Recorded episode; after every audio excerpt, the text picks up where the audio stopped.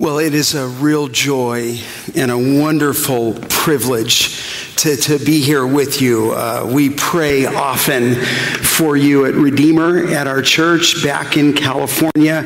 And so to actually be here uh, physically with you, to be teaching this week at the Gulf Theological Seminary, and then to be part of this service and part of the graduation tomorrow is, is a great, great privilege. So it's a joy to, to be with you, a joy to meet Pastor Dave. So thankful for him and for this ministry. Your influence as a church goes all over the globe. And we want to thank you for your love for Christ. We also, as a church, have the wonderful privilege to come alongside Eric and Heather Zeller, and we are so thankful for them. So we just feel uh, partnership with you in the gospel of Jesus Christ. And so, what a privilege and joy it is. Thanks for your faithfulness in the midst of this COVID season. It's a weird season, obviously, around the globe, but just to be here and to be gathered with you and to sing with you today is very much a joy to our hearts. I knew my wife was smiling because she's just glad to, to, be here. So thank you again for having us and for the privilege that I have this morning to open the Word of God with you. Eric just read, if not, turn back to, to Mark chapter 2. It's the healing of the paralytic. There's a wonderful account in it and I've been praying just to encourage you this day as I've been thinking over this day for a few months. And I was drawn to this passage in Mark chapter 2. It runs, as you heard read, down through verse 12. But starting in chapter 2, verse 1, down through chapter 3, verse 6, there are five clashes that Jesus had with the religious right, the, the Pharisees, the scribes, and the Herodians. And this is the first clash. It's contained in this paragraph, and it deals with the authority of Jesus Christ to forgive sins. If I could put your eyes on one of the verses there to show you the thesis of this paragraph, it's in verse 10, chapter 2, verse 10. But that you may know that the Son of Man has authority on earth to forgive sins, he said to the paralytic, Rise, take up your bed and go home. That phrase there, that the Son of Man has authority to forgive sins, is really the crucial element of the text. Mean, when you think about it, forgiveness of sins is the message of the gospel is the message of Christianity.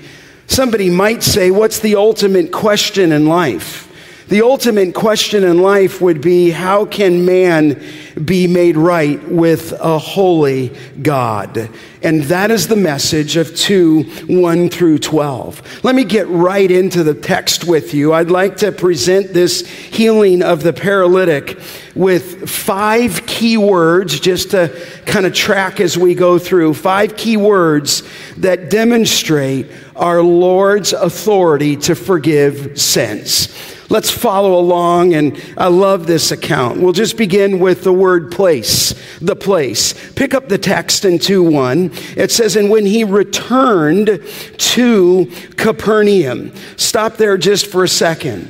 He's back, the text says, in Capernaum. I must just personally tell you, out of all the places and the sites that I've visited in Israel, Capernaum, for some reason, maybe multiple reasons, has a very special place in my heart.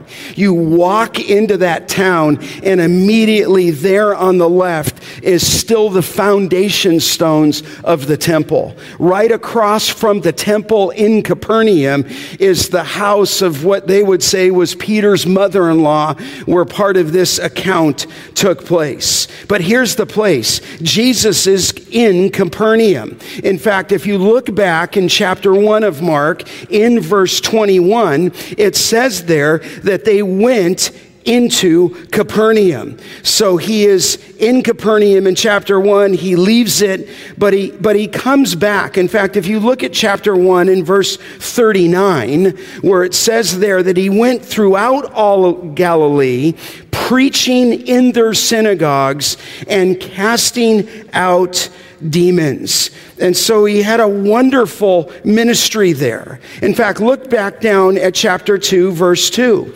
It says that when he returned to Capernaum after some days, it was reported that he was home. And so he's back in Capernaum. And look at the text. It says, Many were gathered together so that there was no more room, not even at the door, and he was preaching the word to them. And so he had been in Capernaum. He leaves to greater Galilee and he comes back into Capernaum. And they get the reports of the Lord Jesus Christ that he's back. He's back in this home. And so people begin to flood to this home because word's out that he has come back into this, into this area, into this place. This shouldn't surprise us. Just, just think for a moment out of the text. Look back at chapter 1 in verse 28. Here's what he was doing in that ministry. It says in 128, at once, his fame spread everywhere throughout the whole surrounding region of Galilee. I mean, he was becoming very well known because of his ministry. Look down at chapter 1 in verse 32. It says, That evening at sundown, they had brought to him all who were sick and or oppressed by demons, and the whole city was gathered at the door, and he healed many who were sick with various diseases and cast out many demons, and he would not permit the demons to speak because they knew him. And so his fame was spreading. In fact, if you look down again at one 45, it says he healed the, the leper, the man with leprosy, and he went out in 145 and began to talk freely about it to spread the news so that Jesus could no longer openly enter a town, but was out in desolate places, and the people were coming to him from every quarter. So his fame had spread. And word is back now that he's back at home. If you could just picture with me just for a moment, he's at a house and the place is packed. In fact, it's so crowded that the text said that there's no longer even room near the door. And look at the text in 2 2. It tells you what he was doing. It says this in 2 2, at the end of 2, he was preaching the word to them. Uh, the ESV uses the word preaching, but it's the Greek word laleo.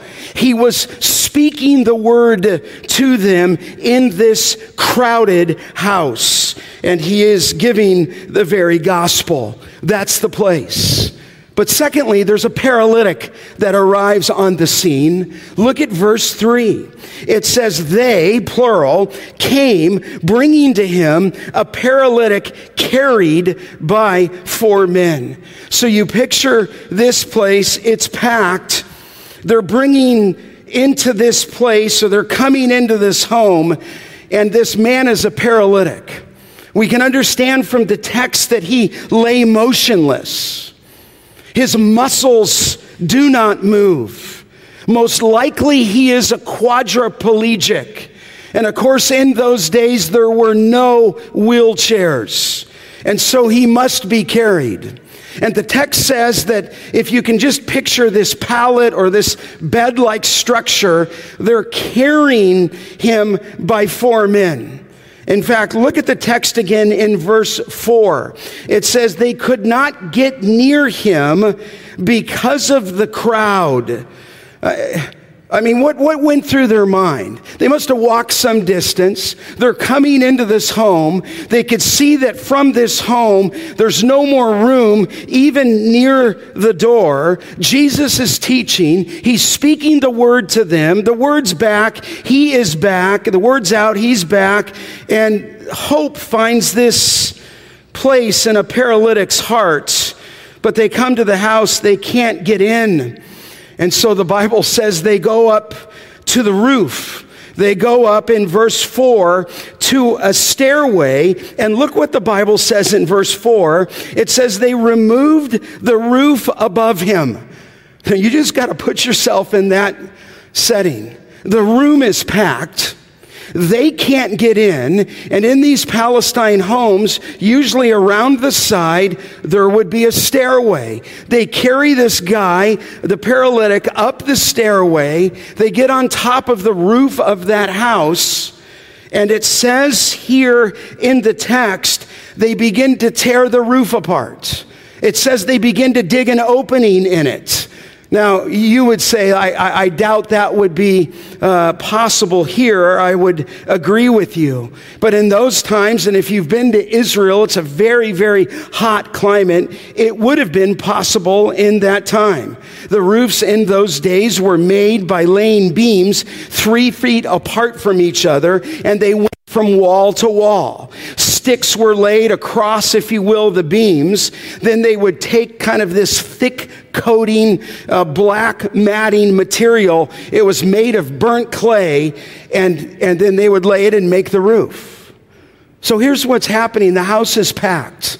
They can't get in the door. They ascend up the stairway, and somewhere in these men's mind of the four, they begin digging, digging an opening. Can you imagine if you were in the home what that scene would look like? Just think if you're sitting here and all of a sudden you see tearing and ripping and digging, and the sunlight begins to appear, and maybe people are beginning to shout, maybe especially if it was in fact Peter's mother in law and it was her house. You, you might even ask, what was Jesus doing in the midst of this? Did he continue teaching? I don't know. But, but usually a rabbi would sit in the, in the middle of the home with chairs ascending around in a circle. And so what happened is after they, you know, dug an opening, it says in the scripture that they let down the pallet on which the paralytic lay.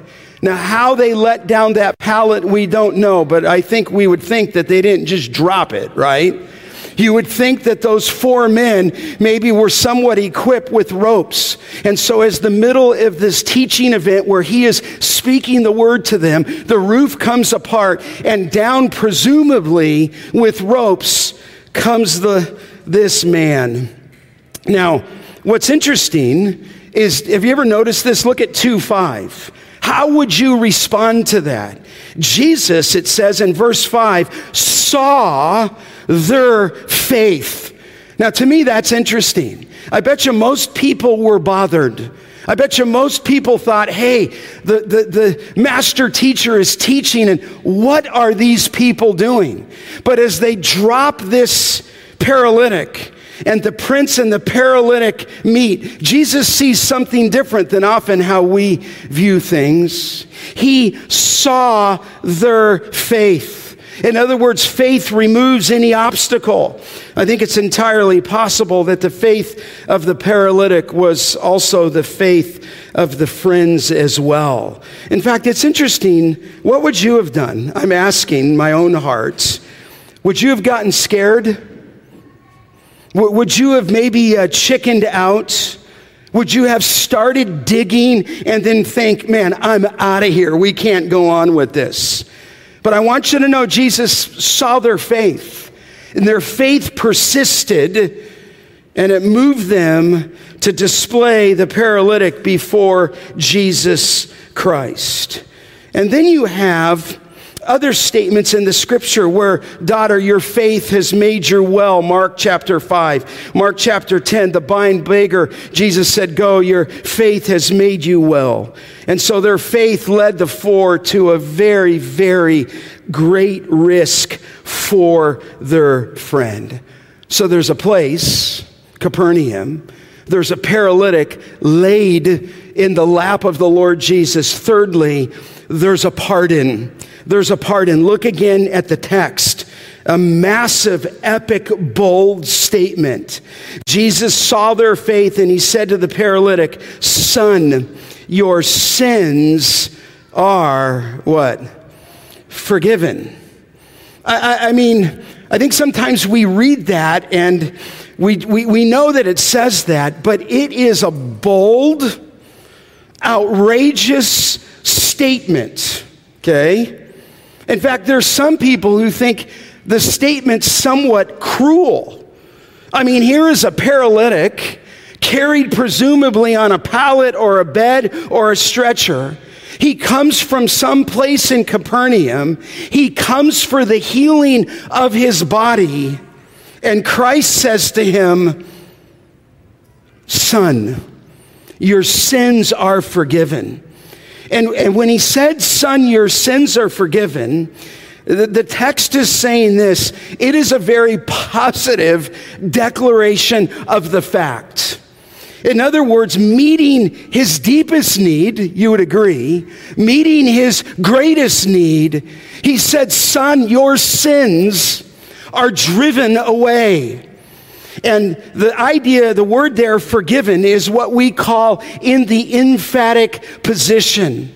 In other words, it reads this way Forgiven are your sins. And it's put in the present tense. And the thought would be forgiven this very moment, your guilt is gone. Forgiven this very moment, your burden is lifted. Forgiven right now as you come into my lap, if you will, I give you a full pardon. Listen, Redeemer, think about this just for a moment. Forgiveness of sins is God's greatest gift because it meets man's greatest need. Sin itself is a transgression of God's law and it defiles us. It defiles God's image in man. It stains our soul. It stains it with Satan's image. Sin is utter rebellion against God. It is ingratitude towards God. It is incurable by man himself. And it affects, the scripture tells us, the total man. It affects our body. It affects our mind. It affects our soul. It affects our spirit. It brings men and women under the dominion of Satan. It brings them under the wrath of God. It subjects men to trouble and to emptiness and to a lack of peace, and I would say even to eternal hell. What a thought here. And because of this horrific condition, is not the greatest news, I'm asking you, Redeemer, is not the greatest news in all of the world the forgiveness of your sins? I mean, here lies the power of the gospel, the pardon of all your sins. And so there's a place, there's a paralytic, there's a pardon, but fourthly, there's a problem. So, what, what could be the problem? Well, it's in the text. Look at it in verse 6. He, after he gives that declaration, son, your sins are forgiven. Now, some of the scribes were sitting there questioning what? Not out loud, but in their hearts why does this man speak that way or speak like that? He is blaspheming. Who can forgive sins but God alone? And so here's the problems. It's the problem. It's the scribe. It's the PhD, if you will, of religion. And although the room was so crowded, uh, that most were pressed outside. I, I, this is my mind. I'm sure these dignitaries were sitting in their place of honor.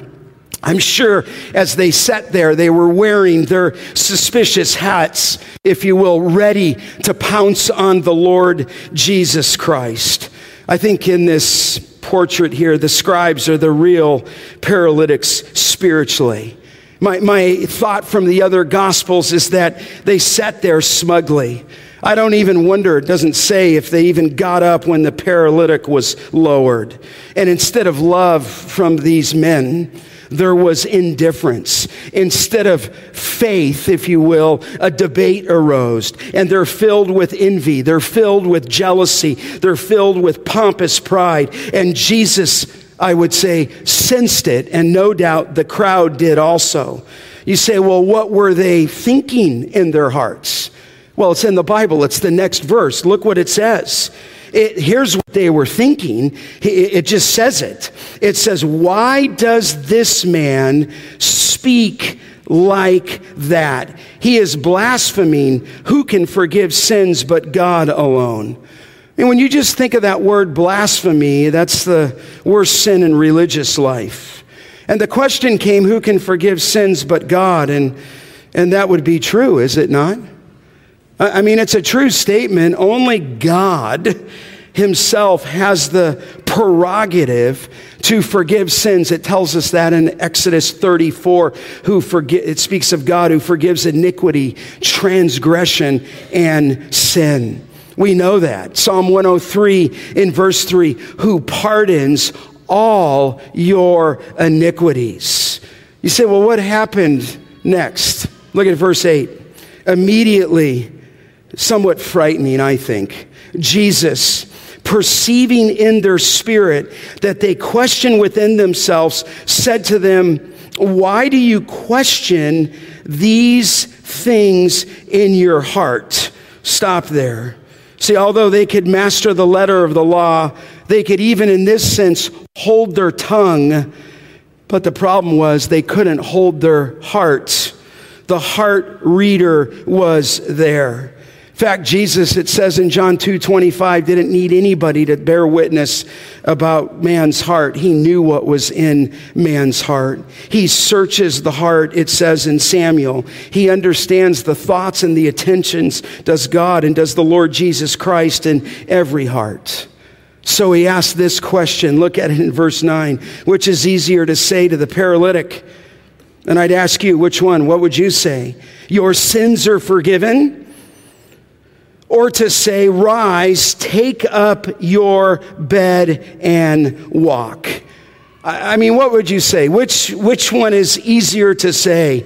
Your sins are forgiven, or rise, take up your pallet and walk? I mean, I suppose if we're just talking theologically, that can only happen in the case of a sovereign God in both case, cases, right?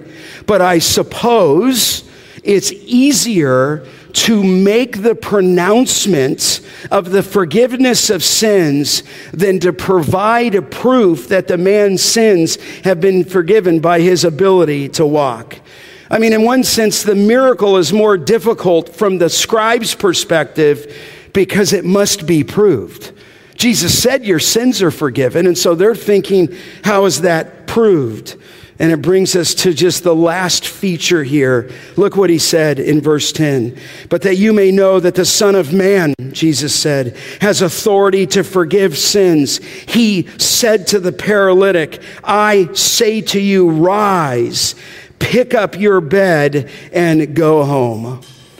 Think just for a moment at that time, right there in that house, the credibility of his entire ministry the credibility of his entire message would result in the outcome of that command.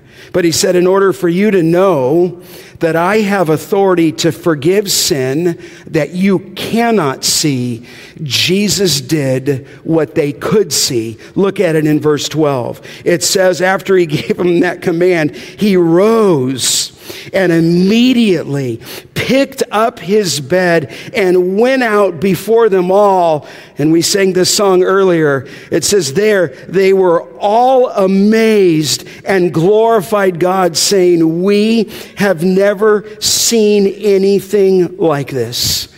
I don't know if you can put yourself back into that position, but imagine his friends on the roof, what was taking place.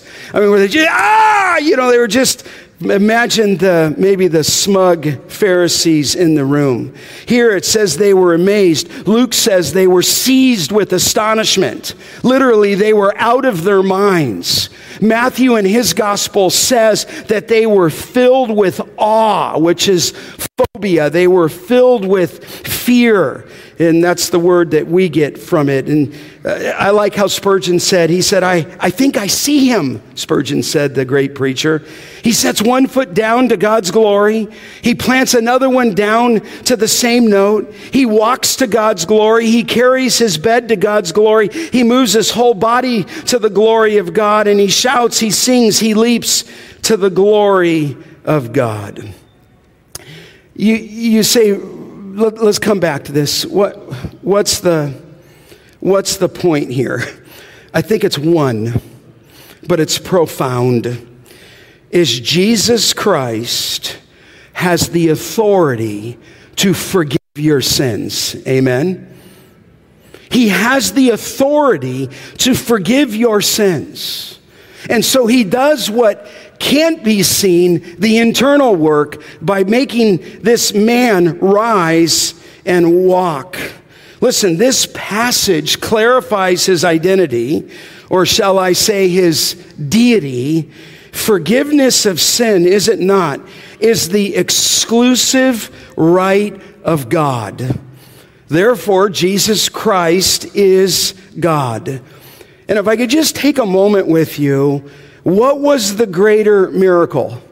Think with me as you go home, as you go into your small groups this week. Was the greater miracle the healing or the forgiveness of sins? How would you answer that? I mean, I think you would agree with me that the greater miracle is what? Is the forgiveness of sins. I mean, certainly the paralytic went home walking, but far more important than walking, he went on to live a life and then passed away. And far more important than the miracle, as huge as that was for him, was his pardon before God. Listen, Redeemer, gone was his shame, gone was his guilt, gone was his bitterness. His body would one day be laid into the ground, but spiritual life would rise to last forever. And so I'm asking as I was praying even today do you have the forgiveness of sins right now? Jesus Christ, in the power of the gospel, has the right, has the authority to forgive all of your sins and take it all away. This is the testimony of scripture in Micah 7:18. Who is a God like you who pardons iniquity? Only God can do that. Micah later in 7:19 speaking of God says you will cast all their sins into the depths of the sea. Jesus Christ forgives sins, does he not? A few years ago, I was in Italy, in Rome, and I didn't know that I was there at a special time in a special place, and I was walking in one of the massive basilicas. Massive, if you've been there. And I noticed there was some construction taking place on a basilica door that would have probably been as large as this whole window frame. And what they told me is that it was the year of Jubilee in this particular religion. And I said, Well, what's the year Jubilee? And they said it comes every 25 years, except this particular Pope called a year of Jubilee after seven years. You say, Well, what do they do at the year of Jubilee? They take all the, the padded wood, if you will, that boarded up the door, and they removed it. And in this case, they removed it after seven years. And then the door opens for people to come in. You say, well, how many people would come in at the year of Jubilee? Well, you can imagine how many people would come in. Millions would come in. And you say, well, why would they come in? They would come in because they taught at the year of Jubilee that if you walk, and uh, this is the truth, if you, let's say here's the doorway entry, if you walk through the door, you have the forgiveness of all your sins. And so there were people streaming in by the millions to release their guilt to assuage their guilty conscience, to get rid of all their sin. All they had to do was walk through the door, and all their sins were forgiven. And you know that that's nowhere in the Bible. The only way that you can have your sins forgiven is through the power of the life and death of the Lord Jesus Christ. When that paralytic was dropped into his lap, he does have the authority to say, Son, your sins are forgiven. Listen, I, tra- I pray that you, you know that power that you understand when it says in the book of uh, Psalm, in Psalm 32, when it's speaking, it says, How blessed is he whose transgression is forgiven, whose sin is covered. Let me just ask you, is your sin covered? Children who listen to my voice, is your sin covered? Not asking about your mom, not asking about your dad, not asking about your grandparents. Some of you have wonderful tradition. Okay? I'm asking if you've come to your knee and come to the place where you've cried out to Christ, who alone has the authority to forgive your sins. You've got to understand that work. It says in Isaiah that I, even I, am the one who wipes out your transgressions for my own sake, and I will not remember your sins, no, and I will remember your sins no more. Do you know that power? I could tell you about a young man that I knew who was 14, and I knew that young man well because it was myself. Hmm. And I'd been listening to great Bible teaching for about five years in my life, but I, I, I felt like Christian in Pilgrim's Pro- Progress with a massive burden on my back. And I, I didn't really know how to shake it, and I don't actually think I wanted to get rid of it. But the guilt was killing me. I mean, I, I might have been a little weirded as a teenager because there were times when I was 13 years of age. I had absolutely no hope, no assurance if I died where I would go. And so I would get to stoplights in California, in the city I grew up in, in Canoga Park, and it would turn green and I couldn't cross the street. So, why couldn't you cross the street, Scott? Because I was afraid if I crossed the street, I would get hit by a big bus and die. So then it would turn green to red, and then I'd be safe again. And I was dribbling my basketball. And then it turned green again, and I didn't have confidence to, to, to cross the street. And I was just so fearful all my life. And then by the time I was 14, I began to doubt my salvation, what would happen to me if I died. And all I can tell from my heart to yours is I was miserable. I used to think about it once a month. Then it became once a week. And then it became every day. I didn't know what to do with the burden on my back. And I was absolutely miserable until the Lord, by the Holy Spirit, sent into my life the one verse out of the book of James. For who you know it, whoever keeps the whole law and stumbles at one point, he's become what? guilty of the whole thing. And it was like a divine arrow came into my heart. And I went into my room that night. I bowed on my knee because I knew that Jesus Christ was the only one who can give me forgiveness for the burden of guilt and sin and transgression that I carried. Listen, I promise you, what he did for me, he could do for you, and only Jesus Christ has the authority to do this. Amen? Amen. Why don't you bow your head with me? Father, I just pray. I, just, just for a moment, maybe as your head is bowed, do you have this forgiveness? Do you know this sweet joy? Do you know the power of the gospel? That Jesus Christ came and lived a righteous and holy life, fulfilled all of the law's demands, and died on the cross went into the grave, was raised on the third day, ascended into glory, and he conquered death. Have you, have you had your sins transferred to the cross of the Lord Jesus Christ? Have you bowed your knee to him?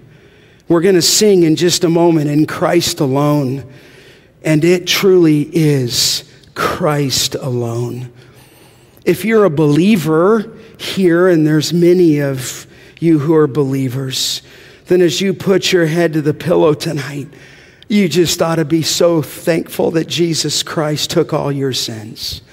That as far as the east is from the west, he buried your sins into the deepest part of the sea. And if you've not come to Christ, then I pray that today would be the day. Listen, we have a wonderful, merciful Savior. We have a wonderful gospel, and here it is. God sent his son to step in your place, to, to die in your place, to take your sins. And the only way that you transfer your sins to him is to cry out to him by faith. Jesus in Mark 2 5 saw their faith.